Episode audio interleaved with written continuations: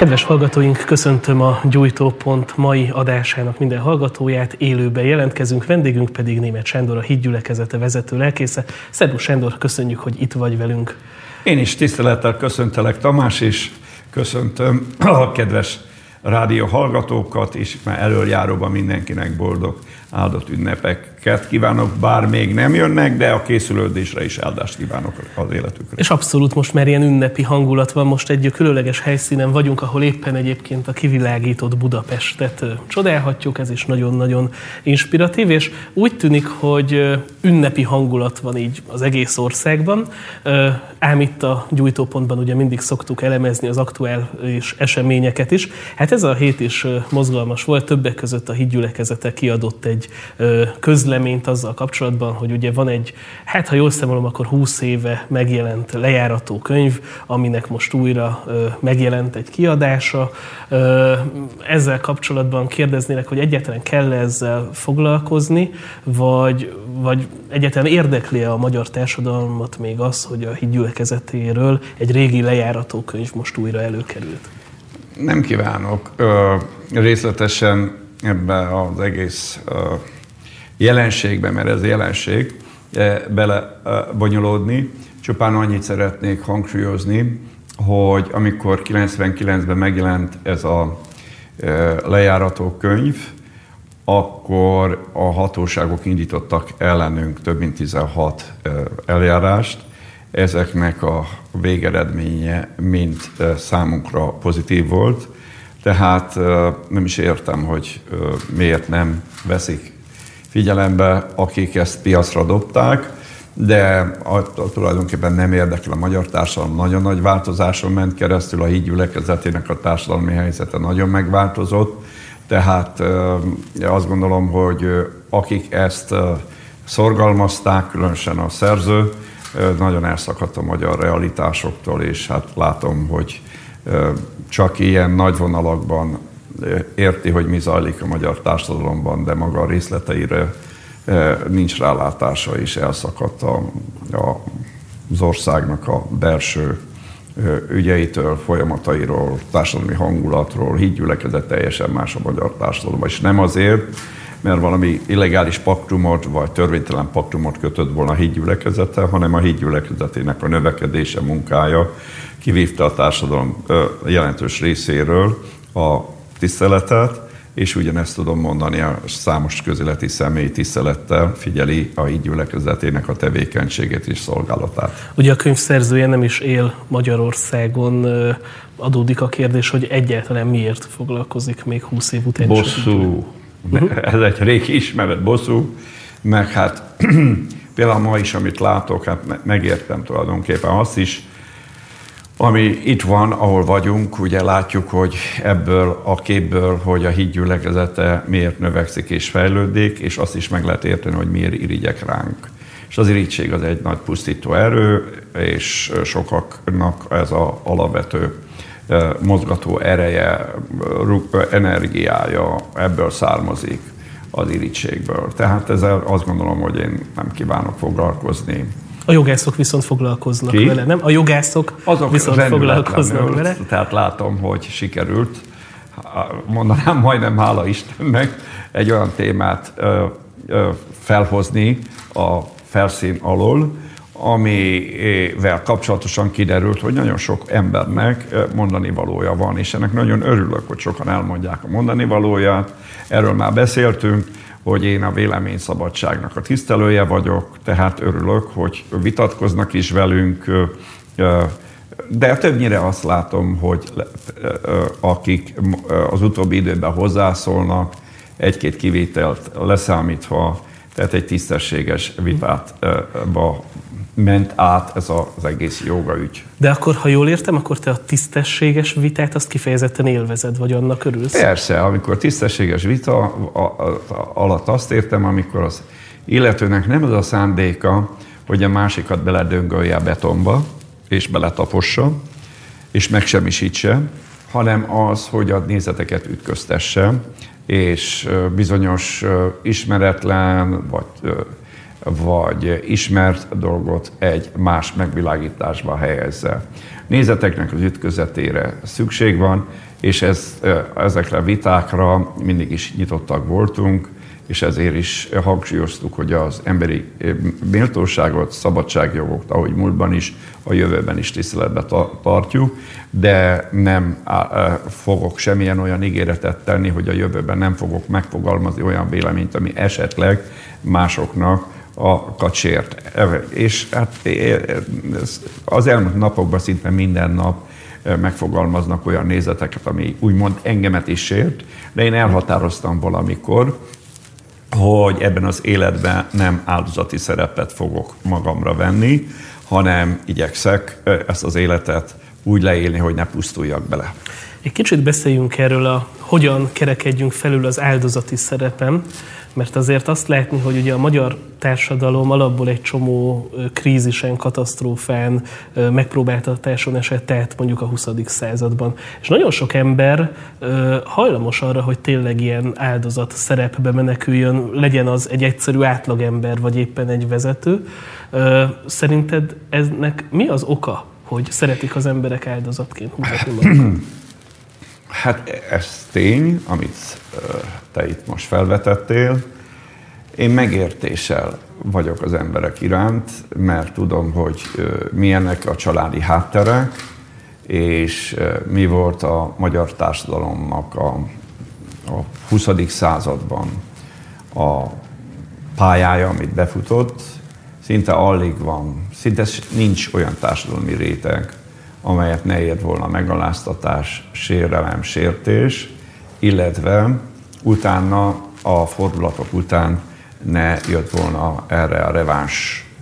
És ugye jó lenne ezekben az években ezen túl emelkedni, és egy teljesen más szempontokból és emelkedettségből közelíteni meg az elmúlt évtizedek, évszázadoknak a sérelmét, és azt gondolom, hogy akkor lesz Magyarország sikeres, a közösségek is, a kormányzás is, a úgynevezett sérelmi politika túllépnek, és azt gondolom, hogy ez erre van törekvés egyértelműen. Talán régebben még rosszabb volt, én szerintem. Most azért sokan beálltak arra, hogy különösen a fiatal generációban, hogy ők sikeres életet akarnak és pályát akarnak befutni a földi idejük alatt, és igyekeznek nem időzni kisebb sérelmekkel, stb. Más a sérülés, meg a sérelmek, tehát a sérülést azt gyógyítani kell természetesen, de azt gondolom, hogy azok nyerik meg a csatát, akik nem keresik azt, hogy min lehet megsértődni, mert a sértettség az rossz emberré tesz, gonosz, sőt, gonoszá tesz. Tehát ezért az embernek fel kell dolgozni a hátterét, hogyha esetleg e, csonka családba született, vagy egyáltalán nem volt ilyen háttere, vagy e, volt, de ott abban a családban nem volt szeretet, elfogadás, törvénykezés volt, agresszivitás volt, tudjuk, hogy ezek eléggé széles körben problémák a magyar családokban. És hát ugye természetesen hát látjuk, hogy az igazságszolgáltatás a, kommunizmus összeomlása után is elmaradt. Én is az, e- épp az elmúlt napokban megnéztem egy-két olyan iratot, amelyeket most ö, ö, ö, szereztek meg, vagy most került kutatóknak a kezébe, és az a véleményem, hogy mértékkel kell a múltba belenézni, nem szabad hogy amit túlélt az ember, a, a nosztalgiájával, vagy a, a, a múlt kutatásával, vagy ez által hát igazából átéljen egy olyan sérelmet, amit mm. annak idején hát nem élt át olyan mélységben. Akik például tanulmányozzák akár a te interjúidat, írásaidat, prédikációidat, azért lehet látni, hogy nagyon ritkán beszélsz a múltról, és inkább mindig a jövőről beszélsz. Ez tudatos? Tud, igen, tudatos, mert meg vagyok róla győződve, az egész Biblia és a kereszténység futurista jellegű, a reménységnek a megvallása a kereszténység, és múltból táplálkozik, nyilván ami elsősorban a, a, a hit tárgyaiból, amit Isten tett az elmúlt évezredekben, amiről a Biblia világos, tiszta, megbízható információkat, kijelentéseket, leírásokat tartalmaz, de ezeknek a megismerését nagyon fontosnak tartom, hogy részleteiben, minden vonatkozásában, minden aspektusból ezt fontosnak tartom személyemre vonatkozóan is, hogy ismeretem legyen, nem csak pszichikai, hanem spirituális jellegű ismeretem, de ezeket az ismereteken igyekszem a feladatnak, a jövőre vonatkozó céloknak a betöltésére felhasználni. Tehát, tehát cselekvő erőt és cselekvő képességet kívánok ezekből nyerni. Tehát akkor egyébként azt elmondhatjuk, hogy lehet, hogy jogos egy sérelem, vagy ö, ténylegesen van annak realitása, de nem szabad abban benne maradni, mert Ez az annak az embernek... Tehát mindenki, mindenki joggal sorol föl egy csomó sérelmet. Uh-huh. Az természetesen, ez nem az a kérdés, hanem arra kell nézni, hogy a legnagyobb sérelmet értünk mindannyiunkért, Jézus Krisztus szenvedte el. Mi a bűneinkkel megsértettük őt. És ő nem vádol bennünket, hanem fölkínálta a bűnbocsánatot. És ez kell, hogy a jellemünket, magatartásunkat, embertársaink iránti viszonyulásunkat megváltoztassa. Tehát ezért egy igazi keresztény nem követelőző, nem törvénykező, nyilván nem törvénytelen, de, de, de lehetőséget ad az embereknek arra, hogy megváltozzanak. Nem mond abszolút kategórikus ítéletet egy emberre kapcsolatosan sem, mert van hite embertársával kapcsolatban is, hogy Isten beavatkozhat az életébe, és ami rossz és elfogadhatatlan most a magatartásába, az lehet, hogy el fog tűnni az életébe, mert Isten megérinti szeretetével, kegyelmével, és megváltozik a természete, jelleme, és, és egy szerethető közösségi emberré válik. Láttál egyébként erre példákat az elmúlt Nagyon sokat, nem. Az, mondom, nincs elegendő műsoridő, hogy elmondjak több anekdótát, illetve nem anekdóta csak, hanem nyilván ezekkel kapcsolatosan vannak anekdótáim is, de egyértelműen látom azt, hogy ezrével változtak meg, sőt, tízezrével változtak meg emberek, és azok tudták megőrizni a Krisztusnak a szellemét, akik nem estek vissza a sértettségbe hanem ugyan érték keresztényként is őket esetleg megszégyenítések, megaláztatások, sérelmek, de a mindig Isten igéjéhez kötöttek, és gyakorolták a megbocsátásnak a, a cselekvését, hogy elengedni egymásnak a dolgokat, mert a, a Isten is ezt tette velünk, tehát Krisztust utánzó, jó értelemben vesz, használom az utánzó kifejezést, használ, követik az Urat, hogy az Úr megbocsátja az ellene elkövetett bűnöket, ugyanúgy akkor válunk, akkor vál nyilvánvalóvá, hogy Krisztus természet van bennünk, hogyha ellenünk elkövetett bűnöket meg tudunk bocsátani. De, de, folytatnám, de nagyon fontos, hogy az elkövető megtérjen. Mert Istennél is ugye van azért követelmény, a megtérés, és még egy fontos dolog, hogy be kell vallanunk Istennek a bűneinket. Én mindig azt látom a Bibliából, hogy a bűnbocsánattal kapcsolatosan, tehát az őszinte bűnbánatot Isten úgy respektálja, hogy az ember megvallja a bűneit, világosságra hozza a bűneit. És így szabadul föl az embernek a szíve az Isten kegyelmi ajándékának a befogadására. Akkor egy kicsit beszéljünk a bűnbánatról. Ugye bizonyára a hallgatóink között is többen voltak már úgy az életükben, hogy a lelkiismeretükben érezték azt, hogy amit tettek, az nem jó, mondjuk ki, hogy mondjuk bűn. Ilyenkor mi a teendő? Hogyan, és, és hogyan tudja az, egy, egyrészt az a legfontosabb, hogy az embernek tiszta legyen a lelki ismerete, vagy kell ennél valami magasabb rendű dolog, de hogyan lehet kitörni abból, hogy az embernek bűntudata legyen? Hát először is elmondom azt, hogy mit ne tegyenek hát tanácsként. Először is ne folytsák le. Második, tehát ne helyezzék a felejtésnek az útvesztőiben, mert a bűn részévé válik az ember személyiségének. Ha elfelejti az ember, kikerül a tudatából, ismeretéből, ismeretének a tárköréből, akkor is benne marad az embernek a szellemébe, szívébe, és rothassa az ember személyiségét.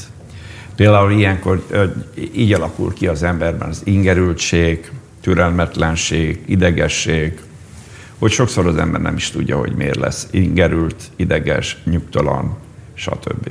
Mert belül a szellemje nincs egy nyugvóponton, és ö, folyamatosan kijön belőle a szelleméből a nyugtalanság.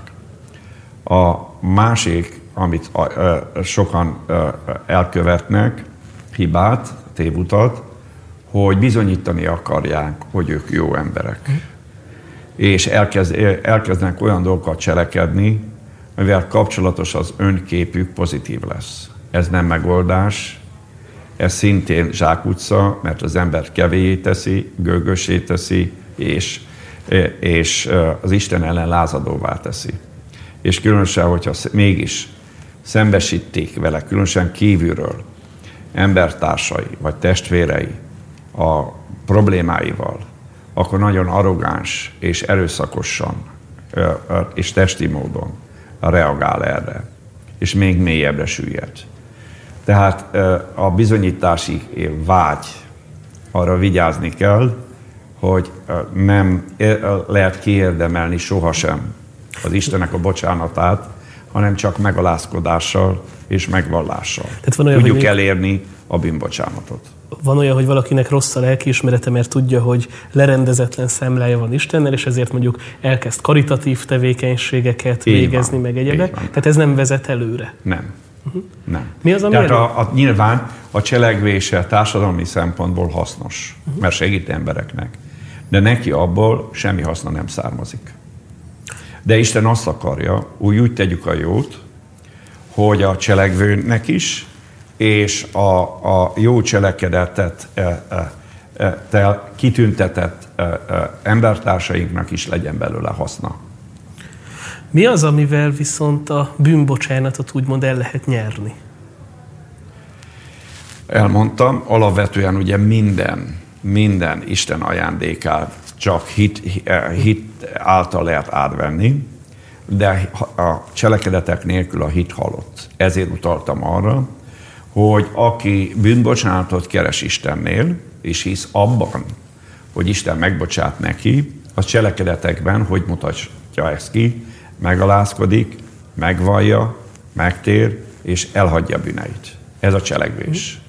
És ekkor látjuk, hogy a hit nem handabandázásból áll, hanem valóságosan jelen van egy személynek a szívében és az életét, életmódját is gondolkozásmódját is alakítja és formálja.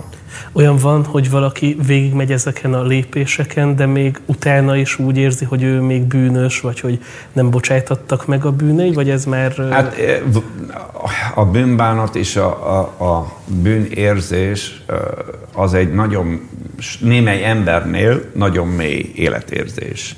Vannak, akiknél nem. De vannak emberek, akiknél ez mély. Hogy ez miért van így, ennek nagyon-nagyon sok oka van.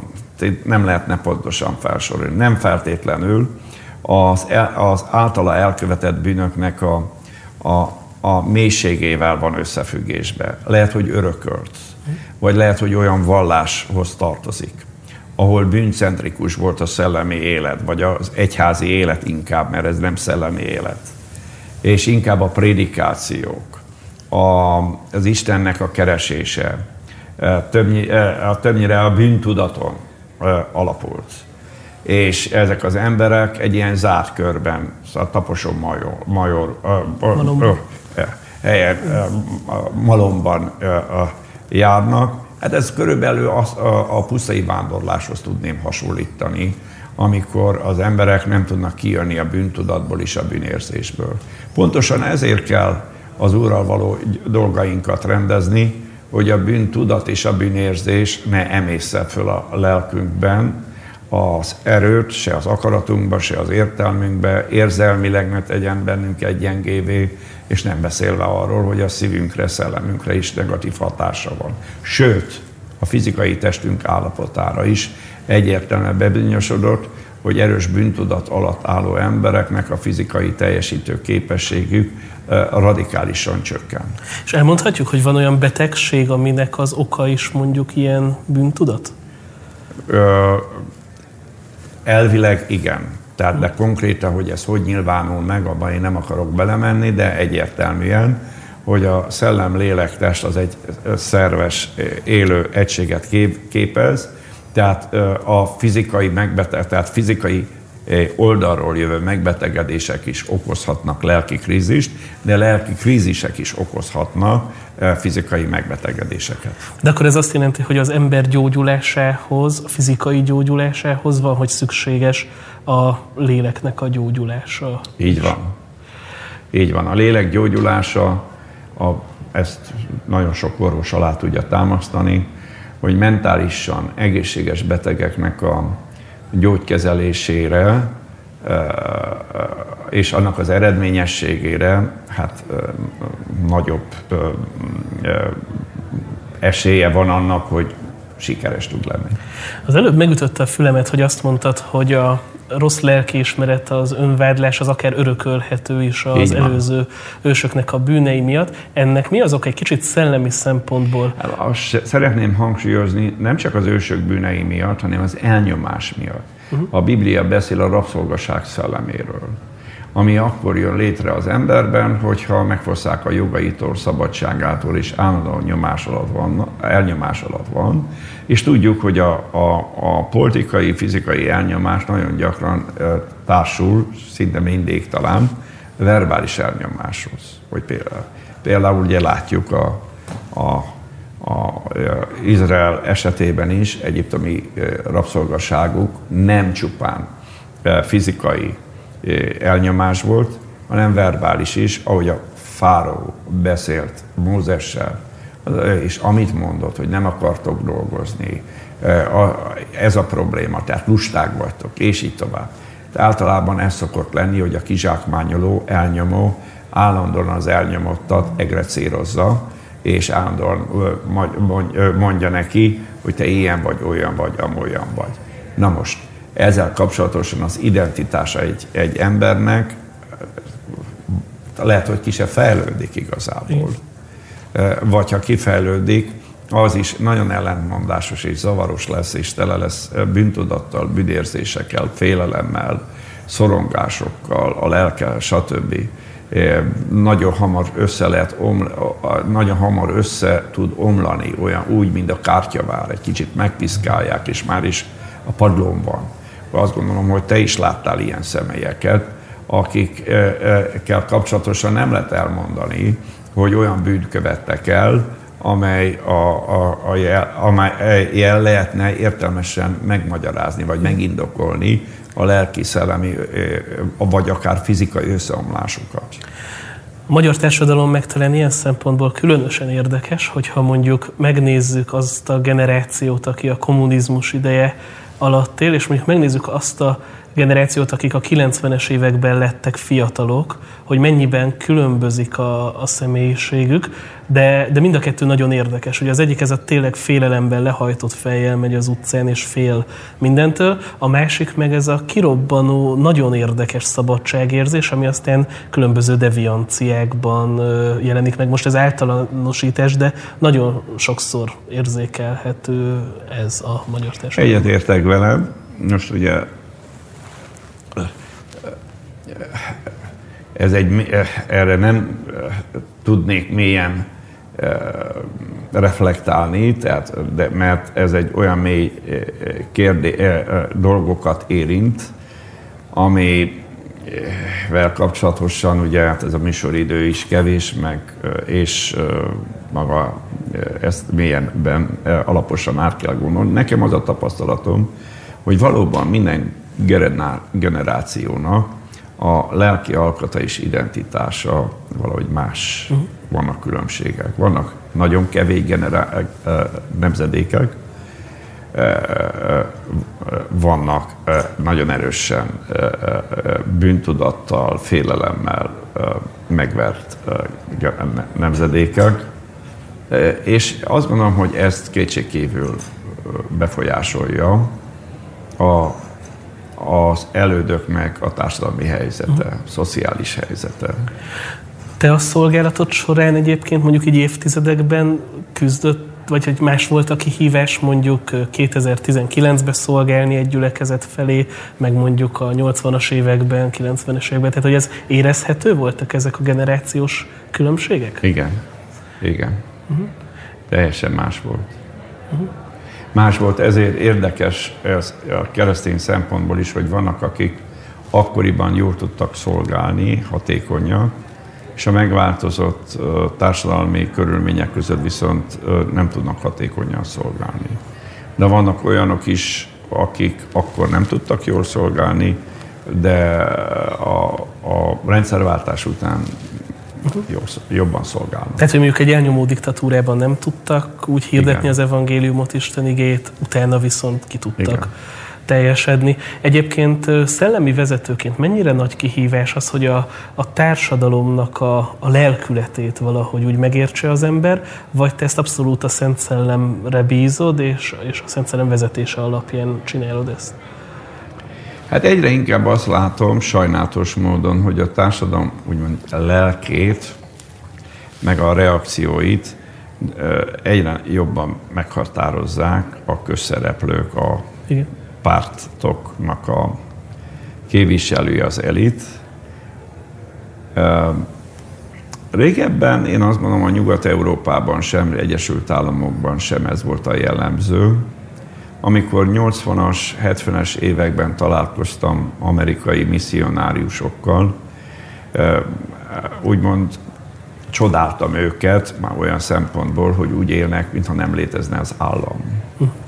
Mert valóban úgy tudtak élni, hogy nem érzik, nem, semmi olyan konfliktus nem volt az életükben, ami az állammal való összeütközésből származott volna. Ma már teljesen más ott is a helyzet. És ugye mi megpróbáltuk mondani nekik azokat a gondokat, problémákat, ami az államhatalommal való konfliktusnak a sorozatából származik hallgattak bennünket, de mindig éreztük, hogy közben, hogy nem érdemes folytatni. Nem értették?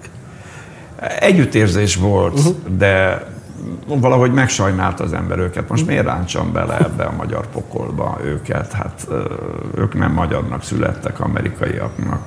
Nem érdemes rájuk önteni azt a putonyt, amiben, tele, amiben nagyon sok szennyvíz van, amit mi itt átélünk. Uh-huh. Most már más a helyzet most sokszor ugyanazokat a problémákat, vagy még súlyosabb problémákat mondanak, ők mint amit mi neked. átélünk.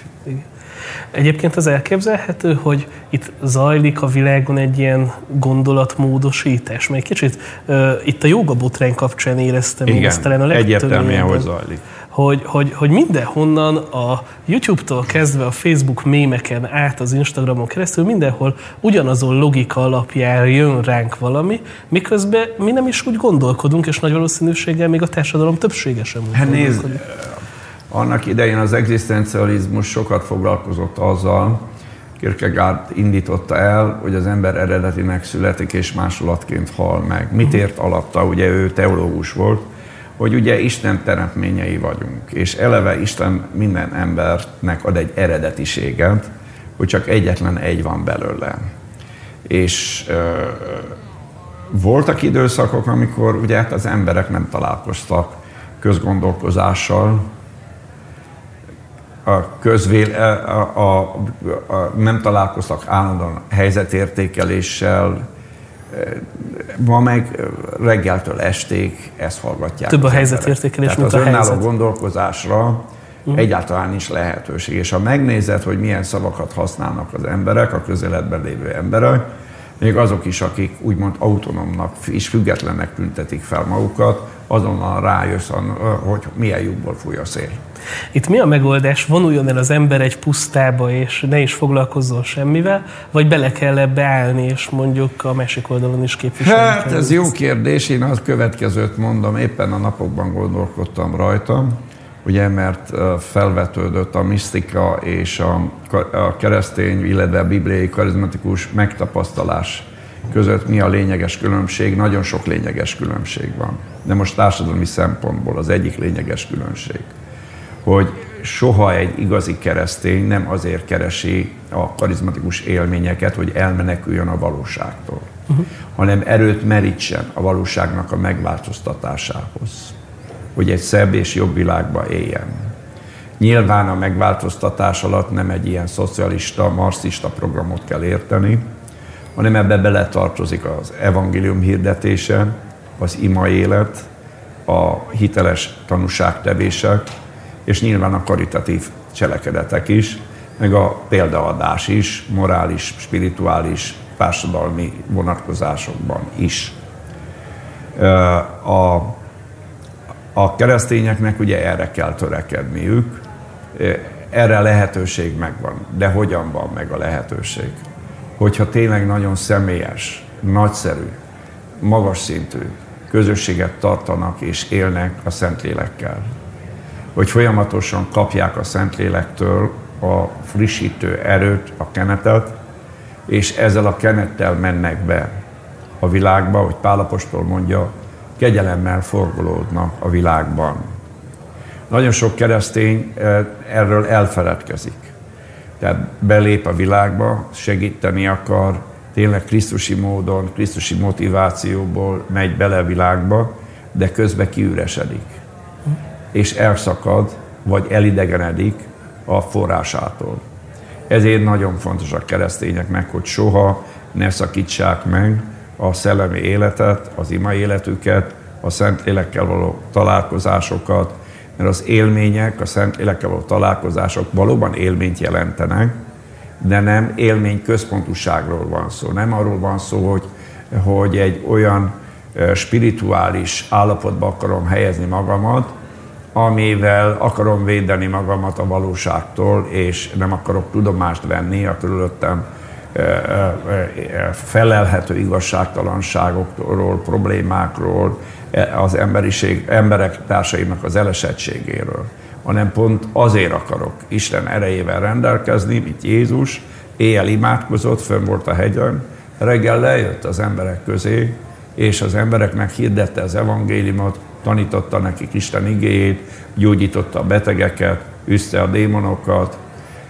csodákat cselekedett, és leült az emberekkel étkezni, de többször olvassuk, hogy az éjszakát imával töltöttem. Most nem azt mondom, hogy virasz, virasztás a megoldás, hanem arról beszélek, hogy vigyázni kell, hogy a forrástól, az erő, erejük forrásuktól, a sikerüknek a forrásuktól soha ne szakadjanak el, még akkor se, hogyha nagyon jól működnek a dolgok a általuk választott feladatoknak, céloknak a megvalósulásában.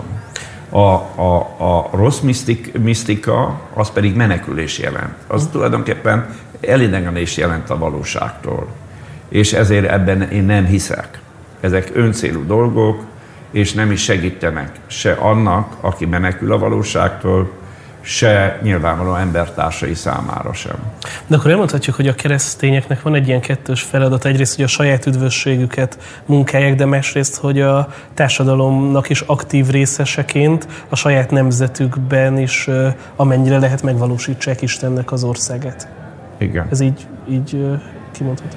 Igen, én így gondolom, csak arra utalok, hogy sok esetben, most például a ti generációtokat, az a veszély hát fenyegeti, vagy leselkedik rátok, hogy némelyek nagyon ügyesek, és jól, tehetségesek, és összeszedett személyek, és erre szükség van ma a, például a magyar társadalomnak is, hogy mentes legyen a szenvedélyektől, önuralommal rendelkezzen, a szakmájában kiváló legyen, kapcsolatokban, emberséges, stb. Tehát adott a társadalmi fölemelkedésnek a lehetősége. De azt látom, hogy némelyek nincsenek tisztában azzal, amikor éri őket a siker, hogy ki a sikernek a gazdája és az adója. És elhiszek egy idő után, hogy a saját maguk képességük. És ilyenkor jönnek a bajok. Tehát a ti generációtaknak szerintem ezt nagyon fontos minél előbb értelmezni, hogy Isten félelem nagyobb legyen. Tehát mondhatjuk, hogy a könnyebb helyzet a veszély tulajdonképpen. Igen, hát ugye ezért szokták mondani, amivel én nem értek egyet, hogy az üldözés meg a szenvedés mindig jót tesz a keresztényeknek. Ezzel egyáltalán nem vagyok ö, ö, ö, biztos, hogy ez így van. Hát például a heteknek a legújabb számában az amerikai lelkész, aki Törökországban két évet töltött el börtönben, elmondta őszintén, hogy öngyilkos gondolatai voltak. Nyilván egy meghasonlottság. Gal küzdött a lelkében, szellemében, teljesen kilátástalan volt számára a jövő. És hát úgy tűnik a, a nyilatkozatából, hogy nagyon ö, emberpróbáló, lelki és szellemi küzdelme volt azon túl, hogy ugye meg volt fosztva az emberi jogaitól, szabadságától, kultúrájától, népétől, szeretteitől, az is önmagában ugye fájdalom és szenvedés, plusz még ez hozzá, és azt gondolom, hogy, hogy ez igaz, én is voltam presszió alatt, nem jó lenni. De utólag, ha fel tudja az ember dolgozni, hasznot tud hozni belőle, mert Isten szeretőknek minden javukra válik. Ez tökéletes végszó. Német Sándor, köszönjük szépen, hogy itt voltál velünk. Köszönöm szépen, én is és ezt a beszélgetést. Már. És kedves hallgatóink, búcsúzik már a Gyújtópont, a mai adást Ádám Eszter szerkesztette, a zenei szerkesztő technikus Jánbor László, a főszerkesztő Szobota Zoltán, a műsorvezetőt Király Tamás hallották. További jó rádiózást és boldog pénteket kívánok!